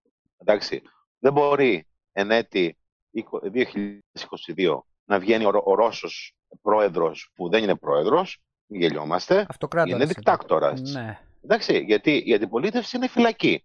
Οκ. Τα ποσοστά με τα οποία α, βγαίνει ο Πούτιν εκλογές μου θυμίζουν Σαντάμ. Ο Σαντάμ έβγαινε με, τε- με τέτοια ποσοστά. Και Μμ. νομίζω ο Σαντάμ έβγαινε με μικρότερα ποσοστά. Ναι, αλλά ο αν δεν Σαντάμ απατώ. δεν, έχει τη δύναμη, δεν είχε τη δύναμη του Πούτιν. και Σου υπενθυμίζω ότι η Σαφέστατα, Ρωσία σαφέστατα, είναι σαφέστατα. τρομερή χώρα σε Σαφέστατα. θέμα power, Σαφέστατα. έτσι. Όταν λοιπόν ο Ρώσος πρόεδρος βγαίνει και λέει για ρωσική αυτοκρατορία, πες μου βρε Τάσο εσύ τώρα. Σε δηλώσεις δεν το είπε έτσι. Γιατί να μην το πάρει από τα μαλλιά ο Ερντογάν αυτό το, το προηγούμενο και να πει ωραία πάμε για την Οθωμανική αυτοκρατορία να φτάσουμε σαν με την Ιταλία. Σε πληροφορώ ότι το έκανε δήλωση σήμερα ο Ερντογάν αυτό, ότι... Α, δεν το άκουσα, ορίστε. Σε πληροφορώ ότι έκανε αυτή τη δήλωση, ότι δεν πάει κόντρα το στο έχω ΝΑΤΟ, ακούσει. δεν, ε, δεν, υποστηρίζει τον Πούτιν με λίγα λόγια να το πω απλά. Ε, σαφέστατα. Επίσης, Τάσο μου, με όλα τα στραβά και τα ανάποδα της Ευρωπαϊκής Ένωσης, με τα χιλιάδες, ας σου πω εγώ, δεν, ε, δεν α, μειώνουν το γεγονός ότι η Ευρώπη είναι βασισμένη στην αστική δημοκρατία. Εντάξει, Ναι. δεν μπορώ σε καμία περίπτωση να κάτσω απέναντι στην αστική δημοκρατία της, Ρωσ... της ε, Ευρώπης, της Ευρωπαϊκής Ένωσης και στο πλάι της μοναρχίας, εντάξει, της Ρωσίας. Γιατί να σου πω κάτι άλλο. Και στην Ελλάδα έχουμε οικογενειοκρατία. Και στην, και στην Ελλάδα έχουμε κατηγορηθεί ότι έχουμε ένα είδος άτυπης μοναρχίας. Ε, ναι. Αλλά όπως και να έχει, βρε, βρετάσο μου, έχεις την ψήφο, τον διώχνεις και πάμε στον επόμενο. Εντάξει. Τώρα, εάν δεν είμαστε ικανοί εμείς σαν λαός να βγάλουμε μπροστά ιδέες μας, αρχικούς μας, πέντε ικανούς ανθρώπους που να μας βγάλουν από την κρίση, ε, δεν μπορείς τώρα να κατακρίνεις ούτε το Μητσοτάκη που βρέθηκε τη στιγμή που βρέθηκε και πήρε την εξουσία, ούτε το Τζίπρα που βρέθηκε τη συγκεκριμένη στιγμή και πήρε και αυτό στην εξουσία. Μα δεν είχαμε και Εντάξει. εναλλακτικές. Δεν τις δημιουργήσαμε, Τάσο μου, τις εναλλακτικές. Να σου πω όμως κάτι. Στις, Να σου στις πω κάτι. δημοκρατίες, Τάσο μου, Ναι, το, και- το ψάρι βρωμάει τελευταίος από το κεφάλι. να σου, Τελευταίος. να σου πω κάτι. Γιατί το κεφάλι στις δημοκρατίες, γιατί η κεφαλή στις δημοκρατίες είναι ο καθρέφτης της κοινωνίας που ζούμε και, της, ε, και των πολιτών της. Παρακαλώ. Εγώ ξέρω ότι τεχνολογικά η Ρωσία, καθαρά επιστημονικά θα σου το πω, είναι αρκετά δυνατή. Εγώ ξέρω ότι Άντε καλέ. οι πολίτες... Άντε καλέ. Πού είναι Περίμενε, αυτή η περίμενε, θα σου τεχνολογία; πω, θα σου πω. Ξέρω ότι οι πολίτες ε, στη Ρωσία δεν πεινάνε. Ξέρω επίσης ότι έχουν ε, κάποιο μηνιαίο, πώς να το πω, εισόδημα από το κράτος, το οποίο δεν τους επιτρέπει να πεινάσουν, να έχουν στέγη, ενέργεια φτηνή. Αυτή τη στιγμή που μιλάμε τώρα, έτσι, δεν ξέρω τι μπορεί να γίνει μετά, ή τι γινόταν το 1980 επί Γκορμπατζόφ. Αυτή τη στιγμή μιλάμε. Ε, ξέρω ότι οι άνθρωποι δεν τρώνε από τα σκουπίδια. Ξέρω ότι σε μεγάλες πόλεις, έτσι, γιατί και στην Ελλάδα σε επαρχίες ε, η κατάσταση είναι δραματική. Σε μεγάλες πόλεις της Ρωσίας που η έκτασή της είναι τεράστια σε σχέση με την Ελλάδα ή σε σχέση και με την Ευρώπη μπορώ να σου πω, δεν έχουν τέτοια προβλήματα επιβίωσης. Άσχετα άμα κάποιος είναι μονάρχης, άσχετα άμα έχει κάποιους νόμους, παραδείγματος χάρη να κλείνουν τα πάντα στις 11 η ώρα, γιατί και εδώ γίνεται. Μιλάγα για την τεχνολογία λοιπόν, ότι έχει παραδείγματος χάρη είχε τη δυνατότητα να φτιάξει δικιά της παραγωγή στα εμβόλια. Δεν έχει σημασία ότι, να μου πεις και η Κούβα, αλλά η Κούβα είναι στην, στο, στον άλλο, στο άλλο ημισφαίριο. Ε, Πιο, πολύ πιστεύουμε, πιο πολύ πιστεύουμε την Κούβα, τους επιστήμονες της Κούβας, αλλά συνέχισε. Ναι, θέλω να σου πω ότι η τεχνολογία δεν είναι μόνο οι υπολογιστές. Δεν είναι μόνο τα τσιπάκια. Εντάξει; Γιατί ε, θα σου το πω και, ε, και διαφορετικά και η Αμερική στηρίζεται στην Ταϊβάν. Το ξέρω εγώ από πρώτο χέρι. Και μάλιστα. Ναι σε αλλά, με, δύο- με- ναι, αλλά με τεχνολογία, με σχεδιασμό Αμερικής και παραγωγή Ταϊβάν. Ε, περίμενε να σου πω κάτι. Αν έχω τη δυνατότητα εγώ να πάρω το hardware από μια χώρα φτηνή με, φτηνό, με, με φτηνά εργατικά χέρια και να τη φέρω να τη φτιάξω, ξέρω κι εγώ να φτιάξω την τεχνολογία. Και εγώ σαν Ελλάδα μπορώ να το κάνω αυτό. Και σαν Βουλγαρία μπορώ να το κάνω αυτό. Καταλαβες; Ε, το ότι βάζω Made in USA δεν σημαίνει κάτι αυτό. Απλά οι συνθήκες που έχω φτιάξει εγώ ένα πολιτισμό στην Αμερική μου επιτρέπουν να παίρνω Εντάξει. hardware, γιατί αυτή, σου θυμίζω, σου θυμίζω, δεν ξέρω αν το ξέρεις αυτό, ότι αυτή τη στιγμή υπάρχει μεγάλο πρόβλημα σε ημιαγωγούς, Ναι, εντάξει, φυσικά. και ε, κάρτες γραφικών που ασχολούμαι εγώ, να σου πω, Φυσικά, δεν μπορώ να ναι, την ναι. αγοράσω, μιλάμε για 1200% πάνω αύξηση. Είναι, είναι απαγορευτικό να πάρω εγώ μια Μμμ. ε, professional κάρτα γραφικών αυτή τη στιγμή. Είναι απαγορευτικό. Πραγματικά. Λοιπόν, θέλω να σου πω ότι η Ρωσία έχει αναπτύξει μια δικιά της τεχνολογία, την κρατάει, μπορεί να την κρατάει πίσω. Να σου το πω και έτσι. Οκ. Και αυτή τη στιγμή να έχει την τεχνολογία, γιατί δεν μου φαίνεται και λίγο περίεργο αν και εκεί πέρα η κατάσταση ήταν ε, τεταμένη από πολύ καιρό. Οκ. Εντάξει. Ε, το, πρόβλημα, ξέρεις, το πρόβλημα είναι η, ρα- η Ρωσο... Ρωσόφωνη. Ρωσόφωνη. Ρωσόφωνη. Εντάξει. Ρωσόφωνη. Ρωσόφωνη. Ναι. Εντάξει. Ε, το οποίο αυτοί οι Μμμ. άνθρωποι δεν είναι Ουκρανοί, είναι Ρώσοι. Είναι, να σου το πω και επειδή το άκουσα, κάνω τον αντίλογο τώρα, έτσι. Συγγνώμη Μμμ. που, το, που στο λέω. ναι, ναι. Είναι το, το πρόβλημα που υπάρχει, που έχουμε εμείς σαν Ελλάδα με την Κύπρο. Δηλαδή, έχει έρθει μια χώρα, η Τουρκία, έχει πάρει τη μισή Κύπρο και εμείς αυτό που διεκδικούμε τώρα και από πάντα, το Κυπριακό δηλαδή, Μμμ. Εντάξει, Ναι. είναι η μισή Κύπρο, η δικιά μας, η ελληνική. Πρόσεξε τι σου λέω. Αν το πάρεις τώρα ότι ο Πούτιν... Εσύ σαν Έλληνα, εσύ σαν Έλληνας μιλάς έτσι. Αν το πάρεις λοιπόν με την ίδια προοπτική ότι ο Πούτιν μιλάει με αυτό το σκεπτικό που σου είπα εγώ για την Κύπρο, το ίδιο πράγμα ζητάει. Θέλει τους ρωσόφωνους Λοιπόν, μμμ. στο δικό του κράτος. Να τους προσάψει. λοιπόν Δεν είναι σωστό λοιπόν, αυτό που οκ. λέω. Δεν είναι σωστό η, η- ο συλλογισμός μου. Α, ναι, αν, αν βασιζόταν σε, σε, σε ορθά στοιχεία θα ήταν. Αλλά δεν βασίζεται σε ορθά στοιχεία. Να σου πω δύο, δύο, δύο στοιχεία, Τάσου μου. Η Ουκρανία αποσχίστηκε από την Σοβιετική Ένωση πριν διαλυθεί η Σοβιετική Ένωση. Ναι. Η Σοβιετική Ένωση επισήμως διαλύθηκε 6 Δεκεμβρίου του 1991. Η Ουκρανία αποσχίστηκε, αποσχίστηκε από τη Σοβιετική Ένωση 24 Αυγούστου του 1991. 1η Δεκεμβρίου του 1991, 6 Δεκεμβρίου ε, τελει- έπεσε ε, ο- τελειωτικά η Σοβιετική Ένωση. 1η Δεκεμβρίου του 1991 έγινε δημοψήφισμα στην Ουκρανία και οι Ουκρανοί ψήφισαν ανεξαρτησία. Μία γρήγορη, εν- άμα κάνεις ένα γρήγορο, ένα γρήγορο Google search, βασικά πας στο Wikipedia, θα δεις 77,8% των πολιτών της Ουκρανίας, 77,8% των πολιτών της Ουκρανίας θεωρεί τους εαυτούς τους Ουκρανούς και μόνο το 17,3% των πολιτών της Ουκρανίας θεωρεί τον εα... τους εαυτούς τους Ρώσους. Ναι. Ρώσοι, ότι είναι Ρώσοι. ναι. Εντάξει. Η, το, κράτος, το, κράτος της, ε, ε, το κράτος της Ουκρανίας πάει πολύ πολύ πιο πίσω από ότι η Σοβιετική Ένωση τάσου μου. Υπήρχαν, υπήρχε η- το λεγόμενο Κιέβ, Κιεύσκι Ρους. Ναι. Κιεύσκι Ρους. Δηλαδή οι Ρώσοι του Κιέβου. Το ανάλογο ξέρεις ποιο είναι τάσο μου; Η Γερμανία με οποιαδήποτε από τις σκανδιναβικές χώρες. Αυτό είναι το ανάλογο. Και όχι η Ελλάδα. Όχι η Ελλάδα με την, με την Κύπρο.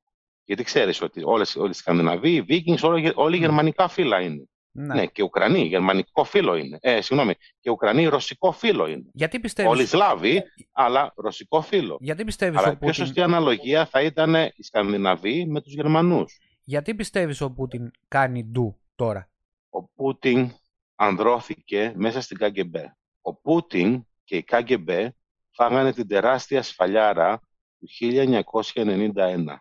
Μην θεωρείς τον Πούτιν ότι είναι ένας φοβερά α, λόγιος άνθρωπος να μπορεί να ξεπεράσει εύκολα τα κόμπλεξ του. Είδες Έφαγε σήμερα... φοβερή σφαλιάρα το 1991 Ναι. και τώρα Κόμπλεξ παίρνει έχει. το αίμα του πίσω. Έχει κόμπλεξ Τώρα- δηλαδή. Τώρα παίρνει το αίμα του πίσω. Είδες... Τώρα θε, βρίσκει ευκαιρία με την αδράνεια της δύσης να προσπαθήσει να ξαναδημιουργήσει την Σοβιετική Ρωσία. Φυσικά όχι Ναι. με το χαρακτηρισμό Σοβιετική, κομμουνιστική, αλλά τη Μεγάλη Ρωσία. Τη Μεγάλη Ρωσία.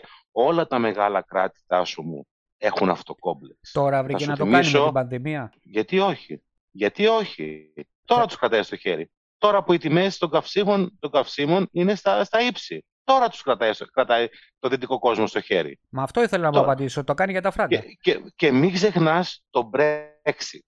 Και και θα το συνδέσω αμέσως, Τάσο μου. Ναι. Το Brexit. Ο Άγγλος, ο μέσος Άγγλος, ο, μα- ο μέσος Βρετανός, ποτέ δεν χώνεψε πώς διαλύθηκε η Βρετανική του αυτοκρατορία. Ποτέ δεν χώνεψε. Δεν το χώνεψε αυτό το πράγμα. Και του βγήκε, θεωρώ εγώ, εν πάση περιπτώσει, θεωρώ ότι τους βγήκε με το δημοψήφισμα του Brexit.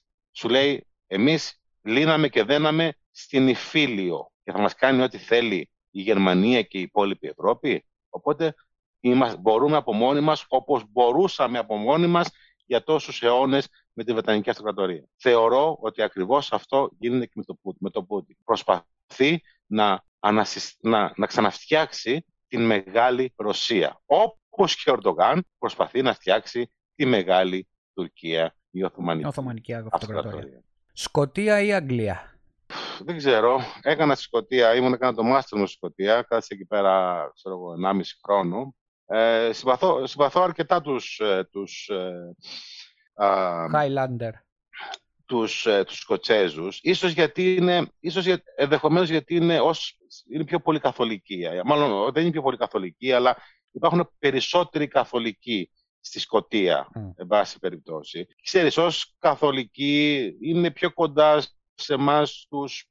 Γενικά είναι πιο ευαίσθητοι, πιο συναισθηματικοί όπως είμαστε και εμείς στην, ε, στην Ελλάδα και ίσως ε, μου κάνουν λίγο πιο κοντά σε εμάς οι Σκοτσέζοι, αν θέλεις, από τους πολύ, όπως είπες και εσύ στην αρχή της κουβέντας μας, α, οι, οι κρύοι, οι κρυόπλαστοι. Έτσι, ναι. Ε, εγώ θα πω, οι, οι προτεστάντες Άγγλοι, ας πούμε. Μα, Κατάλαβες; μα εγώ τις, τις ερωτήσεις έχω μελετήσει. Γιατί σε οδηγώ Φυσικά. σιγά σιγά.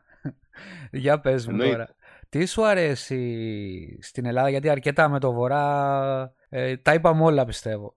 Τι σου Ναι. αρέσει στην Ελλάδα όσο αφορά τον πολιτισμό, ποια είναι η αγαπημένη σου περιοχή στην Ελλάδα; Εκτός από τα Μέγαρα, εντάξει, μη μου πεις για τα Θα σου Μέγαρα. πω ποια είναι η, αγαπη- η αγαπημένη μου εποχή στα, Μέγα- ε, στην, ε, στην Ελλάδα.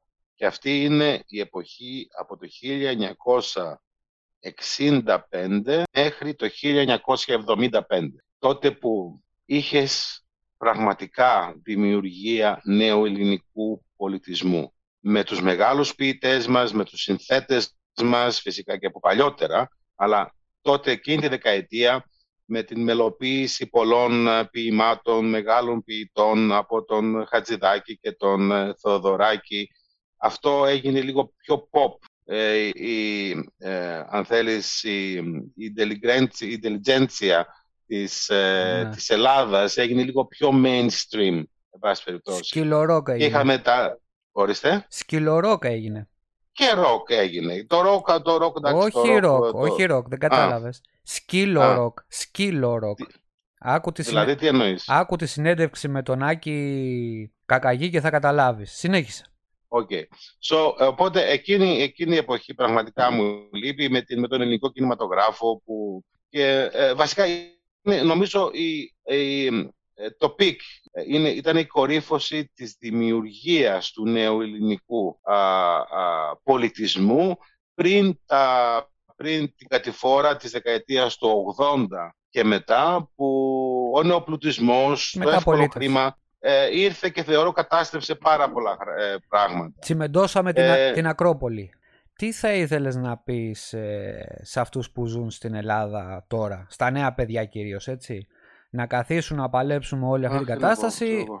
ή να φύγουν. Να φύγουν για Αγγλία, για Ιταλία, για όπου βρουν. Εγώ θεωρώ ότι ο κόσμος, ότι ο κόσμος ε, πλέον έχει γίνει πάρα πολύ, μικ- πάρα, πο- πάρα πολύ μικρός. Για ένα νέο άνθρωπο να αφιερώσει ή να μείνει όλη του τη ζωή σε έναν τόπο, σε μια χώρα, το θεωρώ μεγάλο, α, πώς να το πω, είναι τόσο μικρό, έχει γίνει τόσο μικρός ο κόσμος πλέον που άμα περιορίσει τον εαυτό σου ε, σε μια χώρα είναι ουσιαστικά ε, πάρα πολύ στενά χώρα. Ναι. Δεν έχεις, δεν, δεν, δεν, δεν μπορείς, δεν- πρέπει να αφήσουν τα παιδιά να βγουν έξω, να ζήσουν στο εξωτερικό. Το να πας να δεις τον Ολυμπιακό ή τον Παναθηναϊκό σε έναν αγώνα στο, στην Ιταλία ή στο, στη Γαλλία ή στη Γερμανία για ένα Σαββατοκύριακο δεν λέει απολύτως τίποτα. Πολλοί λένε πάνε για τουρισμό μία εβδομάδα, δύο εβδομάδες, δύο-τρεις μέρες στο εξωτερικό και νομίζουν ότι ξέρουν την Ευρώπη. Είσαι- Όχι.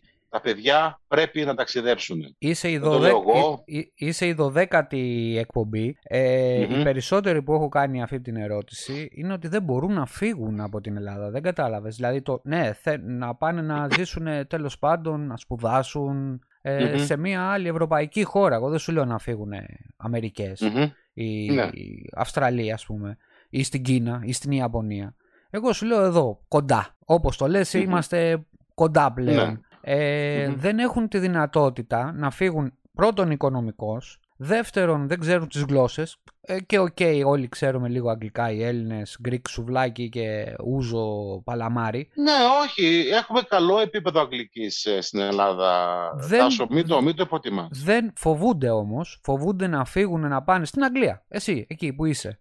Γι' Εγώ σου αυτό λέω, τους παροτρύνω. Γι' αυτό ακριβώς το λόγο τους παροτρύνω. Να ξεπεράσουν το φόβο τους. Να ξεπεράσουν το φόβο τους και να σηκωθούν να φύγουν για κάποιο χρονικό διάστημα να βγουν στο εξωτερικό. Να δούνε αυτά που η υπόλοιπη Ευρώπη τα θεωρεί αυτονόητα. Έτσι ακριβώς. Είναι φοβερό πράγμα, φοβερό πράγμα. Το να, το, να, το να, συ- το, να καταλάβουμε στην Ελλάδα ότι τα σκουπίδια, το πρόβλημα δεν το έχουμε λύσει ακόμα. Ο Άγγλος το έχει λύσει, ο Γερμανός το έχει λύσει. Ο Ιταλός Δηλαδή, επίσης. απλά πράγματα της καθημερινότητας. Αυτονόητα. Να καταλάβει ο Έλληνας πολίτης τι πρέπει να ζητήσει, εν πάση περιπτώσει. Και θα σου το πω και αυτό. Αν πας στον κάμπο των Μεγάρων, ρε Τάσο, εντάξει, θα δεις ότι όλος ο κάμπος είναι ασφαλτοστρωμένος. Και μία ρημάδα, παιδική χαρά, δεν ξέρω, εγώ ξέρω μία στα Μέγαρα, μέσα στην πόλη, μία που να, που να δουλεύει κάπως, που είναι ιστορικής. Δεν ξέρω, διόρθωσέ με αν υπάρχει άλλη. Επιτέλους Θέλω κάποιος να πω ότι το λέει Πες εκτός από... επι- επιτέλους κάποιος λέει ότι ε, αυτά που λες εσύ, κάποιος εκτός από μένα, γιατί εγώ είμαι ο κακός των μεγάρων, να σου το πω έτσι. Καλά, εγώ δεν πρόκειται να εξαγγείλω Ναι. στα μέγαρα, αλλά θέλω να σου πω, Μμ. ε, πριν φύγω, εσύ είσαι πο- περισσότερα χρόνια στο εξωτερικό, Μμμ. ε, εγώ πριν φύγω, ε, ήμουνα υπερήφανος που στη Βαρέα είχαν βάψει τον, κο- το- τον δρόμο στη Βαρέα, Α, Χριστέ μου, ναι. εντάξει. Ναι. Και τον είχαν βάψει και ήμουνα περήφανος ναι. και έλεγα, κοίτα, εκεί είναι ποδηλατόδρομος. Ναι, Ε, ναι. Όταν ήρθα στην Πάντοβα, έπαθα φρίκη. Ε, ε, Ειλικρινά σου λέω, Σωτήρη, έπαθα φρίκη. Ναι. Με την Ε, έννοια αυτό ότι είναι ακριβώς. παντού, Αυτό ακριβώς. παντού βαμμένο μοβ ποδηλατόδρομου και πεζόδρομου. Εντάξει, Αυτό, παντού, Αυτό. παντού. Και για να μην παρεξηγηθώ αυτό που είπα πριν για την άσφαλτο στον κάπο.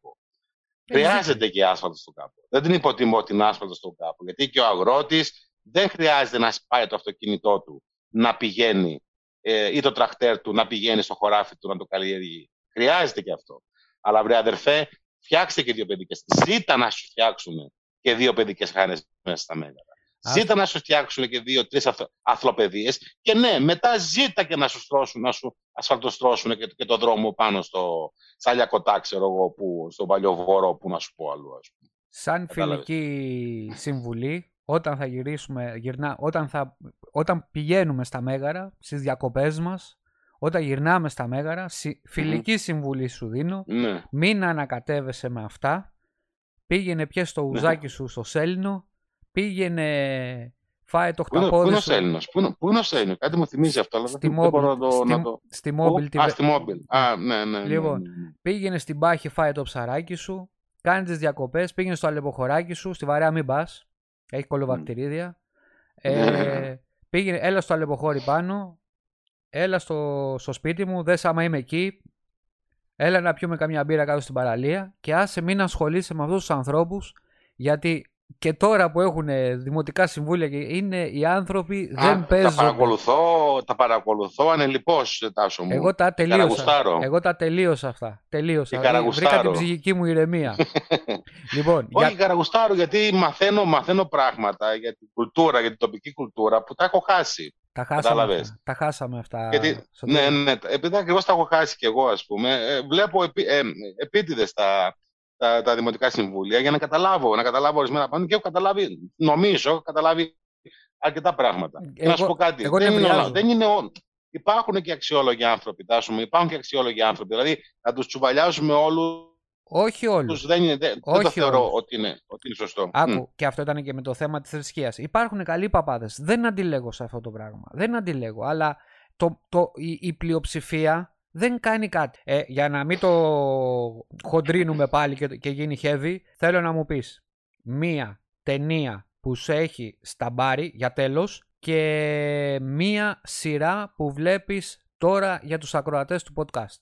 Οκ. Λοιπόν, α, ταινία, ταινία, ταινία. Έχω κολλήσει. Βασικά, εγώ κολλάω με ταινίες. Είχα κολλήσει στο παρελθόν πολύ με Ταραντίνο. Πάρα πολύ. Δηλαδή, να φανταστείς το Pulp Fiction το έχω δει εύκολα 15, ξέρω εγώ, 15-20 φορές. Ναι. Αλλά τώρα τα τελευταία, ε, και δεν είναι υπερβολή, τα τελευταία τρία χρόνια, τα τελευταία τρία χρόνια έχω φάει φοβερό κόλλημα με μια ταινία που λέγεται, δεν ξέρω αν κυκλοφορεί στην Ιταλία, α, που λέγεται ε, ο θάνατο, ε, Death, The Death of Stalin, ο θάνατος του Στάλιν. Δεν το έχω δει. Δεν ξέρω αν την έχεις υπόψη σου. Αγγλικός ε, τίτλος; Είναι, είναι, αμ- είναι αμερικάνικο. Είναι αμερικάνικο. Αμερικανιά, εμένα μου αρέσουν. Αλλά βα- είναι α, ουσιαστικά The, ναι, The Death είναι of Stalin. αμερικάνικο, αλλά ουσιαστικά περιγράφει τις τελευταίες ώρες πριν το θάνατο του Στάλιν και τις επόμενες μερικές μέρες μετά το θάνατο του Στάλιν. Δεν ξέρω αν έχεις υπόψη σου. Νομίζω... Όταν ο Στάλιν έπαθε το εγκεφαλικό, Ναι, νομίζω ότι Η- την έχω δει. Νομίζω ότι την έχω δει. ναι, όταν έπαθε το εγκεφαλικό ο Στάλιν, είναι αλήθεια. Δηλαδή, είναι ιστορικά, το έχω διασταυρώσει και ιστορικά από, από ιστορικά βιβλία αυτό και από, και από βιβλία αριστερών. Όταν πέθανε ο Στάλιν, δεν τον αγγίζανε οι σύντροφοί του το, α, το συμβούλιο, το κλειστός, ο κλειστός κύκλος του για δύο μέρες. Δεν τον αγγίζανε. Πριν πεθάνε. Δεν τον είχαν αγγίξει για δύο μέρες και το τραγικό της υπόθεσης και η συγκυρία ήταν ότι πριν μερικούς μήνες ο Στάλιν είχε τρέξει ένα πογκρόμ εναντίον των Εβραίων στη Μόσχα, οι οποίοι Εβραίοι έτυχε να ήταν και οι καλύτεροι ιατρικοί επιστήμονες. Οπότε όλη η αφρόκρεμα του, τον, ε, τη- τη- τη- της ιατρικής στη Μόσχα ήταν στη, στη Σιβηρία, στα Κουλάκιδη. Και η Γενική Επιτροπή, η Κεντρική Επιτροπή του κόμματος, ε, ο κλειστός κύκλος του Στάλιν, φοβόταν να φωνάξει τον οποιοδήποτε άλλο γιατρό που ξέρανε ότι οι γιατροί που είχαν απομείνει στη Μόσχα δεν ήταν οι καλύτεροι, γιατί οι καλύτεροι ήταν στη Σιβηρία, έτσι ώστε αν φέρανε έναν κακό γιατρό που τελικά συν- συντελούσε στο θάνατό του, μήπως ε, ε, ξέρεις, δεν- το κεφάλι τους στη μέση. Ναι, ναι. Οπότε για δύο μέρες μέχρι να πεθάνει ο Στάλιν, το είχαν αφήσει εκεί πέρα και δεν, τον, δεν, τον, δεν, τους, είχαν- δεν τους είχαν πάει ούτε καν γιατρό. Και είναι Ναι. μια φοβερή, είναι μια φοβερή α, α, μαύρη κομμωδία με ένα φοβερό, φοβερό cast Ευρωπαίων και Αμερικανών ε, ηθοποιών. Είναι, είναι φανταστικό. Σου, και αν το, αν το έχεις δει και το Θα- θυμάσαι καλά, σου συνιστώ την ξα- να Νομίζω ξαναδείς. το έχω δει. Ε, θα το ψάξω και θα το δω. Για πες τώρα μια σειρά που βλέπεις. Βλέπεις Αμερικανιές καταρχήν; Ε, δυστυχώς ε, βλέπω ίσως ε, λόγω του lockdown ε, έπεσε πολύ τηλεόραση στο lockdown τώρα εδώ πέρα Τα και με είδες το, όλα, με τι το σου γιο λέω, μου ναι, και με σωστά. τη γυναίκα μου και βλέπουμε νομίζω ίσως είναι η, είναι η πέμπτη συνεχόμενη φορά που βλέπουμε τα Friends, τα φιλαράκια. Δηλαδή τελειώνουν, τελειώνουν ε, ε, τελειώνει οι δέκα κύκλοι ας πούμε και το Μμμ. πάμε πάλι από την αρχή. Ε, σου προτείνω. Ξέρω, να- συν- είναι sad. Όχι, Ναι, όχι. ορίστε. Ε, είναι καλά το κάνεις γιατί σου βγάζει αυτή τη, τη σκατήλα, να το πω έτσι, από της ε, κλεισούρας Α, της πανδημίας. αυτό ακριβώς. Είναι, είναι, σαν, λίγο, σαν- είναι λίγο σαν ναρκωτικό, ξέρεις. Ξεχνιέσαι, ξεχνιέσαι εντελώς. Ακριβώς. Με Θα σου, κάτι ευχάριστο, έξυπνο. θα σου προτείνω να δεις New Girl. Είναι πολύ ωραία κομμωδία. Έτσι, τύπου Friends, να το πω έτσι. Μμμ, μμμ. Και αν το θέλεις λίγο πιο επιστημονικά, δες, ψάξε και βρες την, ε, το Eureka, που είναι μία, Α, ναι, το έχω, το, το έχω υπόψη μου, ναι. ε, είναι μία πόλη που είναι όλοι επιστήμονες, ας πούμε, και πηγαίνει ένας Μμμ. ε, σερίφης, ε, Αμερικάνος, έτσι, Μάρσαλ, και πηγαίνει σε αυτή τη, που δεν ξέρει από επιστημονικά, και πηγαίνει σε αυτή την Μμμ. πόλη. Και γίνονται διάφορα περίεργα εκεί πέρα. Είναι πάρα πολύ ωραίο, ευχάριστο για να σε βγάλει έξω από το, από το κλίμα αυτής της κατάστασης που ζούμε Ναι, το όλοι έχω, μας. έχω υπόψη μου. Η αλήθεια είναι δεν έχω ασχοληθεί να το κοιτάξω πάρα πολύ, αλλά ναι, το, έχω- το έχω υπόψη μου. Ναι. να πούμε στους ακροατές ότι για να, για να σου πάρω τη συνέντευξη β- βρήκα αυτό το χρόνο πολύ και σε ευχαριστώ κιόλας τιμή μου. Ε, Τίποτα. Και εγώ ευχαριστώ. Ευχα... Και εγώ ευχαριστώ για την πρότασή σου και είχαμε νομίζω μια πάρα πολύ ωραία κουβέντα, ενδιαφέρουσα κουβέντα. Παρόλο εγώ που τώρα πρέπει να συνεχίσω, έχω να φτιάχνω, πάω Αμερική το, την άλλη εβδομάδα, στο Μαϊάμι σε ένα συνέδριο. ω. Και πρέπει να φτιάξω το, την παρουσίασή μου και πάμε για ξενύχια απόψε. Ε, να είσαι σίγουρος ότι θα σου ξαναπάρω συνέντευξη να μου πεις την εμπειρία σου από την Αμερική θα με ενδιέφερε πάρα πολύ. Λοιπόν, Έγινε. Σωτήρη, σε Έγινε, ευχαριστώ Τάσο μου. πάρα πολύ. Εγώ σε ευχαριστώ, Τάσο μου. Εύχομαι να είσαι υγιής και μη φοβάσαι, δεν πρόκειται να γίνει πόλεμος. Ε, το ευχόμαστε όλοι. Δεν φοβάμαι τον πόλεμο. Δεν φοβάμαι τον πόλεμο. Άλλα φοβάμαι. Να είσαι καλά, Τάσο μου. Καλό σου βράδυ. Ευχαριστώ. Επίσης, γεια.